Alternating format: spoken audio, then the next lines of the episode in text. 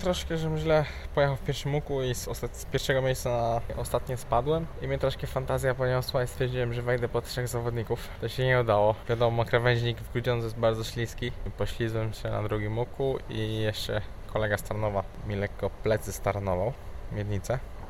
Ale kości całe, to najważniejsze. Troszkę jeszcze potem w parkingu mi się słabo zrobiło. Przyczyny nie znam, ale pojechałem karetką do szpitala i dostałem kroplówki. Wszystko było ok. Pewnie raczej odwodnienie i zmęczenie, po prostu już dużo jazdy ostatnio mieliśmy, a mało regeneracji, że tak powiem, ale już wszystko w porządku. No tak, ale teraz jak tutaj widziałem, no to chyba wszystko cię boli.